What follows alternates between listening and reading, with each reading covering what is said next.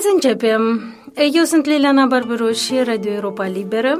Elena Vatamanu Mărgineanu, elevă. Ai 18 ani. Am 18 ani, da. Și votezi în acest an prima dată. Prima dată. Dacă ești un tânăr sau o tânără ca Elena, cu un bacalaureat în față extrem de important pentru studiile tale viitoare pe care ți le dorești în Occident, ai putea avea mai puțin timp la îndemână ca să te lămurești în subtilitățile campaniei moldovene. Elena face parte din cei care s-au lămurit, așa cum veți vedea în interviul din timpul acestei emisiuni.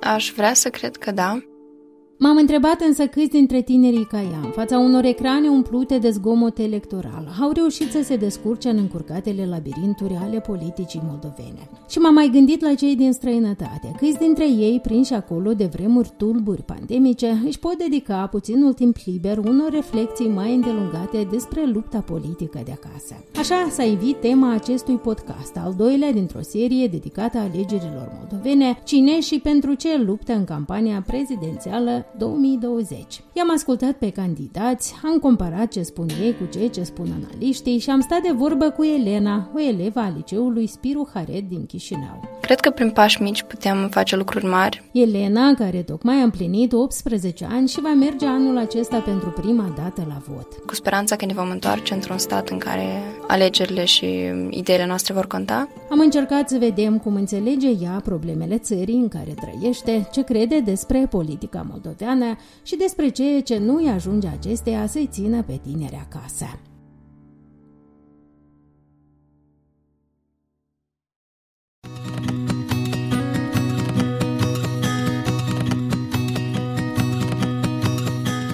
Am o reușită școlară bună, dar nu pot să spun că sunt elevul care se roade toate manualele strict pentru notă. Consider că nota este ultimul lucru de care ar trebui să ne facem griji, chiar dacă pentru părinții acesta este un indicator al reușitei școlare. Și pentru ai tăi? Părinții mei sunt destul de înțelegători și își dau seama că E mult mai important pentru mine să dezvolt laturile în care consider că am perspectivă. Votezi așa cum vor vota și părinții?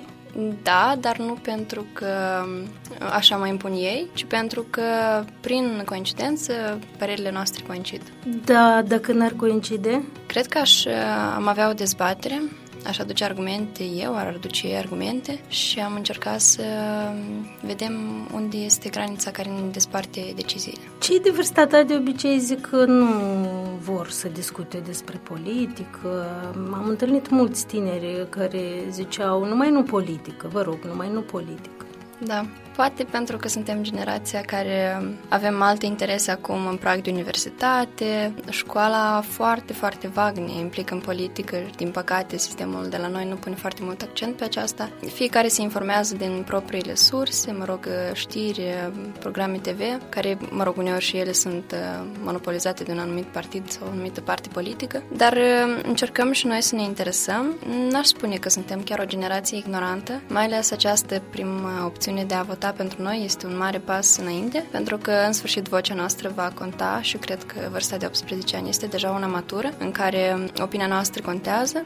De asta cred că noi suntem încă entuziasmați și vrem să facem acest pas pentru mare pentru noi, pentru că vocile noastre vor fi auzite. Da? Chiar crezi că vor fi auzite?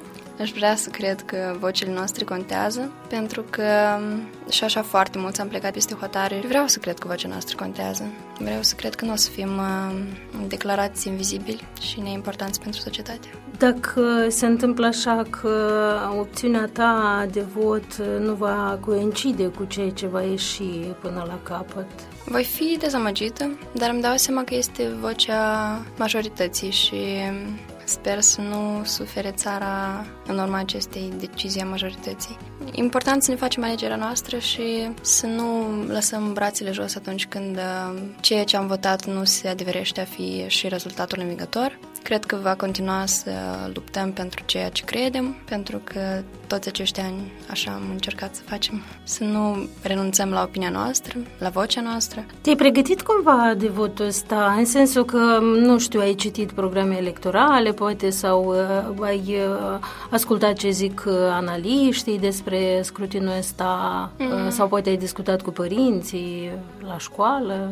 La școală se evită subiectul ăsta. Îmi place că majoritatea colegilor avem aceeași uh, opinie. Cu toții vom merge la vot așa cum am mai menționat, pentru că ca prim vot suntem foarte responsabili și suntem uh, informați despre campaniile fiecărui candidat. Am uh, reușit să urmăresc știrile, câteva dezbateri electorale, dar mai puțin analiști politici. Bine, uite, unul care îmi place mie zicea de una zic că alegerile astea sunt o neînțelegere. El zicea rusește, nedărăzumenie. Dar trebuie luate în serios pentru că de aceste alegeri va depinde configurația viitorului Parlament. Mm. Sunt importante? Sunt importante. Poate vor fi dezamăgitoare, cum am mai spus. Poate, într-un final, din nou vom ajunge la concluzia că atâta entuziasm uh, am plantat fiecare dintre noi în aceste alegeri. Am vrut să ne facem vocea auzită, dar poate, într-un final, uh, aș vrea să nu cred că va fi așa, dar s-ar putea să nu depindă de noi. Sper să nu fie fraudate alegerile. Uh, despre politicienii moldoveni, ce crezi? Există vreunul care te inspiră, care, în care te regăsești, în ideile căruia te regăsești? Așa cum nu există nici oameni ideali, fiecare dintre noi avem un minus, fiecare dintre noi ne scapă ceva, dar cred că mai este de învățat din statele prospere. Deci politicienii cred că mai au de învățat de la statele în care sistemul politic merge ca pe roate. O diferență, dacă te-aș întreba, între politicienii de aici și politicienii de dincolo? Nu știu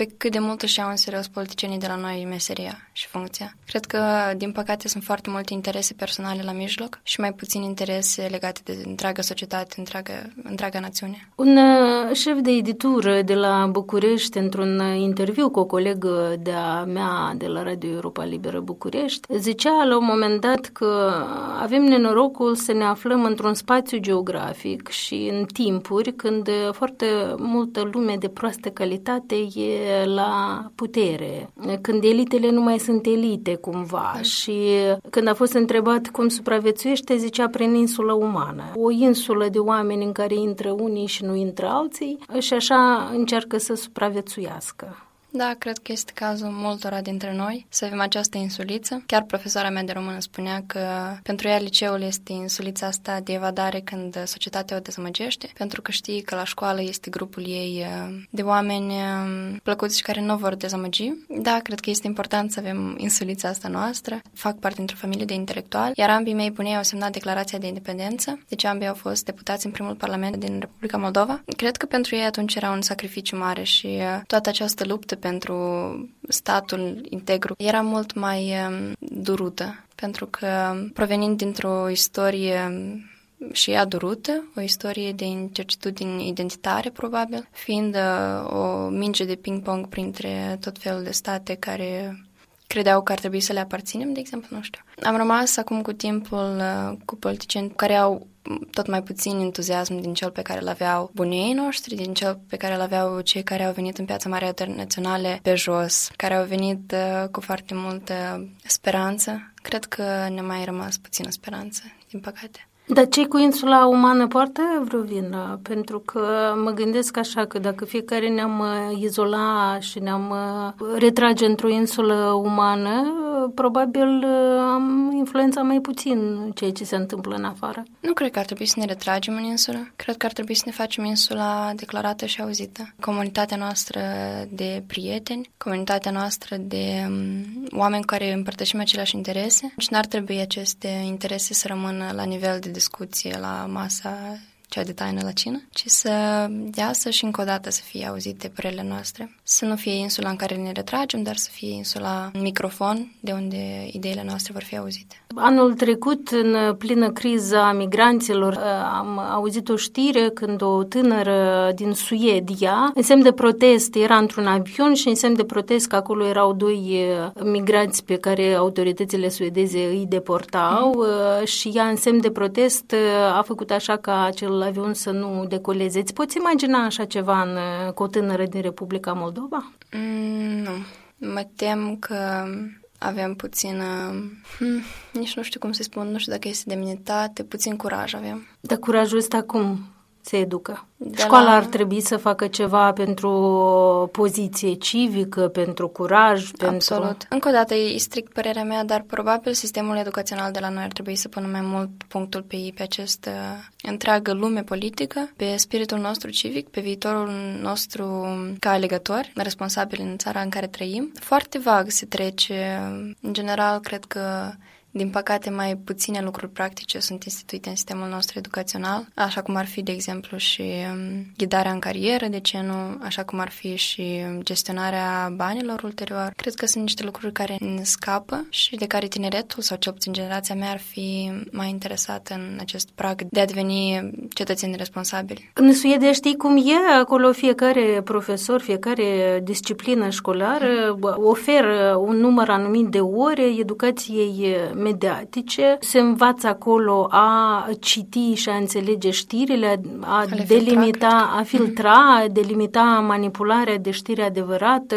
Am asistat la o lecție de asta și vorbeau despre un atac uh, terorist uh, mhm. care avusese loc în Suedia de mai uh, de mult și au descoperit la acea lecție două știri false despre acel atac, etc. Deci în școală lucrurile astea se discută, totul se discută da. în școală. Modernizare, lideri politici, ce se întâmplă, terorism, migrație, totul. Mhm. Da, cred că este um, o chestie care se schimbă în timp, dar din păcate în sistem se schimbă mai puține lucruri, ce obțin din ce am observat eu. Nu s-au schimbat foarte multe lucruri de pe um, timpurile când erau părinții noștri elevi, ce obțin în um, introducerea unor noi teme de, pentru elevi. Cred că și această pandemie ne-a demonstrat cât de vulnerabil suntem știrilor false, presei uh, care vrea să infiltreze neadevăruri. Foarte multă lume declara conspirații uh, bizare, absolut absurde, Uh,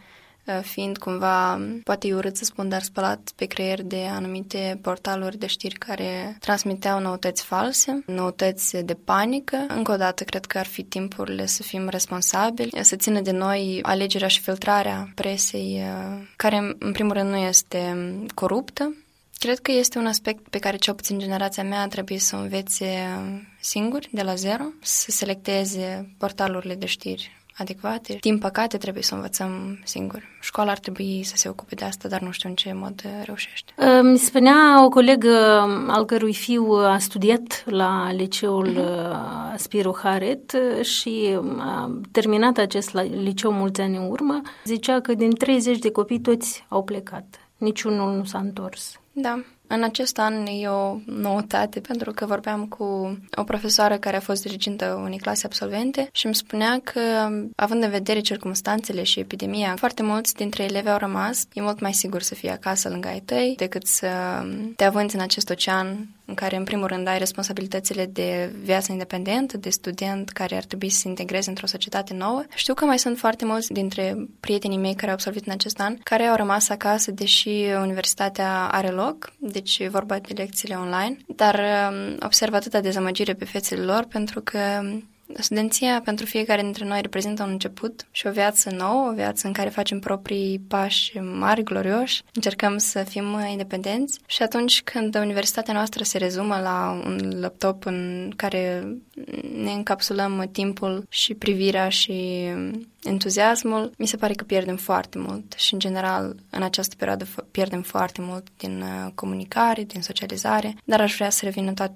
toate la lucrurile normale odată și odată. Dar vorbind despre plecări și reveniri, plecări pentru mm-hmm. studii și reveniri acasă, care nu se prea întâmplă, crezi că se poate schimba ceva în timp? Sora mea este anul 2 la Riga, la Universitate de economie care urmează programul curicula suedeză. La moment este acasă pentru că, cu toate că Letonia este una dintre țările care au reușit să mențină controlul asupra acestei pandemii și au foarte puține cazuri pe zi, încă nu au curajul să primească elevii de peste hotare ca să vină și să învețe în același tempo normal. Și ea îmi povestea cum um, acest uh, având al ei de a reveni acasă și de a schimba anumite lucruri este încă actual. Ba din contra, îi se pare că toate lucrurile pe care le învață acolo ar fi utile societății noastre de aici și că probabil asta ratează acum țara noastră. Foarte mult tineret cu potențial care învață peste hotare lucruri eficiente pentru țara noastră și care sper, fiind încurajați de un sistem politic sănătos la noi, să revină și să facă toate aceste schimbări iar țara noastră să cunoască un viitor prosper. Deocamdată, deocamdată, creștem copii pentru alte țări, cam așa iese. Mm. Tu ai vreo soluție? Ce ar trebui să se întâmple ca să fie invers? Cred că statul ar trebui să asigure viitoarei generații, adolescenților care pleacă, un viitor prosper și aici, oportunități de lucru, salarii decente, care să nu ne sugereze să rămânem în altă parte, când aici sunt uh, rădăcinile noastre. Iar, uh, din păcate, în ultimii ani, Moldova suferă de o pierdere în masă a populației, toată generația aceasta care pleacă și care cred că are nevoie de um, un îndemn sau de o perspectivă politică sănătoasă aici, ca să revină și să pună fiecare umăr de la umăr, să scoatem țara dintr-o groapă care am impresia că a intrat în ultimii ani. Cel puțin eu aș vrea să urmez o facultate de film și um, știu că în alte părți aș avea oportunități mai luminoase decât sunt aici. În alte țări se investește mult mai mult în cultură. Atunci când arde o filarmonică, ea revine într-o lună la poziția ei. Nu se închid cinematografele în prostie. Nu avem un singur cinematograf independent și acel cu proiector uh, vai de capul lui. Se investește în cultură, în artă și probabil și aceste timpuri grele în care trăim ne-au demonstrat că arta ar trebui să trăiască în orice timp de greutate. Era un, um, cred că un conducător politic din istorie, care spunea că dacă um, oferim toți banii care ar trebui să fie pentru cultură războiului, pentru ce să mai luptăm, astfel că consider că arta și cultura ar trebui să fie la fel de importantă cum este hrana fizică, să fie și cea spirituală. Da, acest scrutin care va fi în câteva săptămâni, el poate schimba ceva? Sper.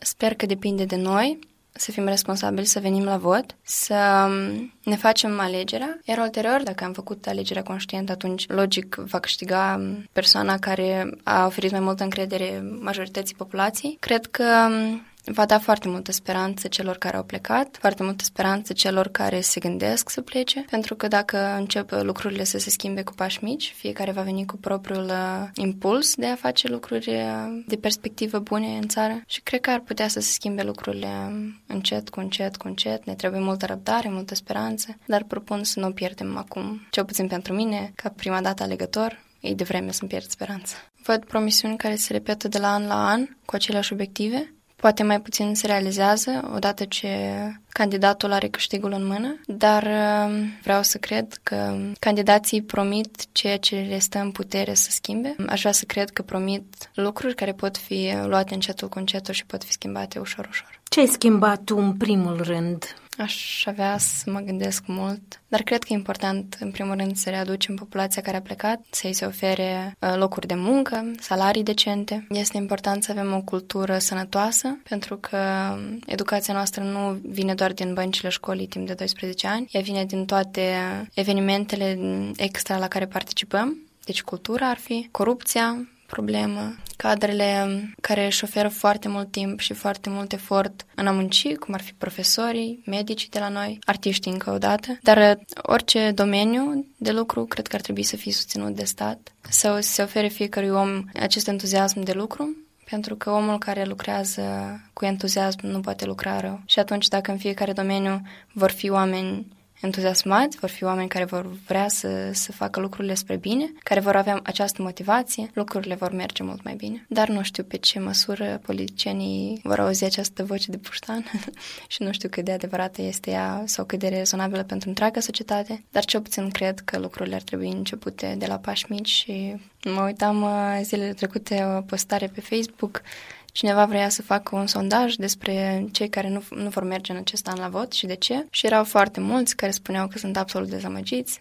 Și mama a fost fică de deputat și tata este fecior de deputat. Ei au în sânge acest, acest patriotism acest spirit de responsabilitate și sunt uh, conștienți că dacă ei și întreaga comunitate de oameni responsabili nu își vor pierde entuziasmul, atunci asta ar fi unica șansă ca țara noastră să meargă înainte. Dacă vom lăsa brațele jos și vom spune că nu ne interesează și că oricum vocea nu ne este auzită pentru ce să mai mergem la votare, o să suferim și noi și cred că nu mai are rost să căutăm scuze după ce nu vom merge la votare, pentru că depinde de noi, de rezultatul care va fi. Așa că nu ne vom putea plânge mai târziu dacă acum nu vom merge la votare.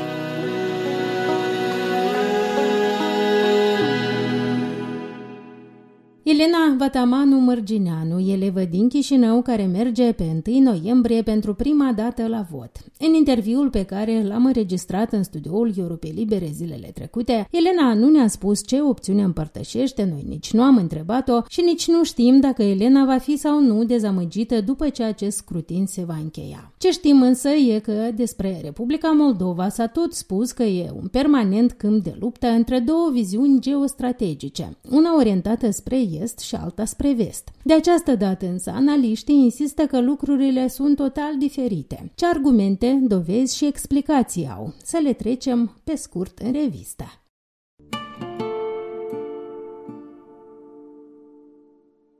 Pe 20 iulie 2020, în Parlamentul de la Chișinău a ieșuat o moțiune de cenzură împotriva guvernului PSRM-PD condus de Ion Chicu. Prea multă siguranță că va trece nu a existat nicio clipă, dar ultima șansă a moțiunii s-a jucat totuși după un anunț de pe ultima sută de metri a formațiunii Șor despre îmbolnăvirea de COVID-19 a doi deputați. Acesta este momentul din care analiștii de la Chișinău au început să vorbească tot mai insistent în spațiul public despre despre existența unor înțelegeri de culise în perspectiva prezidențialelor, dar mai ales a ce le-ar putea urma între Igor Dodon, Ilan Șor și Vlad Plahotniuc.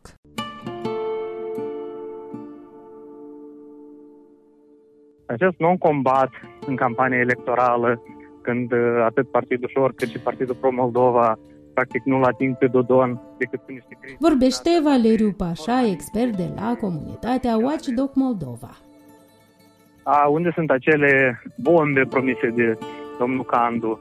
Și plus această istorie cu Turcia, care cumva vine să confirme, anume faptul că Igor Dodon, care se dă mare prieten cu președintele Turciei, nu a putut să obțină aducerea lui Plahotniuc în cătușe acasă.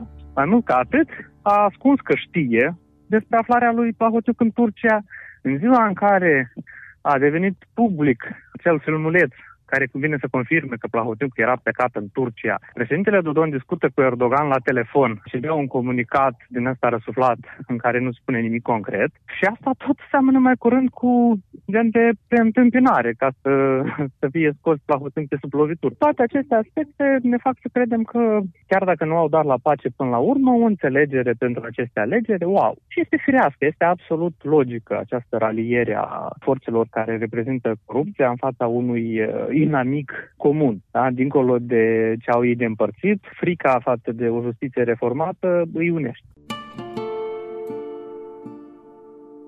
Analistul Valeriu Pașa, expert al Watchdog Moldova și unul din observatorii care cred așadar că, forța de dorința de a câștiga cu orice preț un nou mandat prezidențial, Igor Dodon ar fi mers până într-acolo încât să fi avut o înțelegere cu fostul democrat fugar care e de presupus la fel de mult ca Dodon și ar dori o înfrângere sigură în acest scrutin a Maie Sandu. Alexei Tulbure, un alt analist de la Chișinău, vorbind zilele trecute într-un interviu din cronica electorală, emisiunea zilnică a Europei Libere dedicată alegerilor. Înaintarea Violetei Ivanov are un scop. Violeta Ivanov, ca un candidat care nu a intrat, în turul 2 o să iasă și o să vorbească două săptămâni că ca noi să-l susținem pe Igor Dodon pentru că el e unicul și așa mai departe. Deci, încă o voce care are un statut oarecare în politicul moldovnesc în favoarea lui Igor Dodon. Șor lucrează acum pentru Igor Dodon.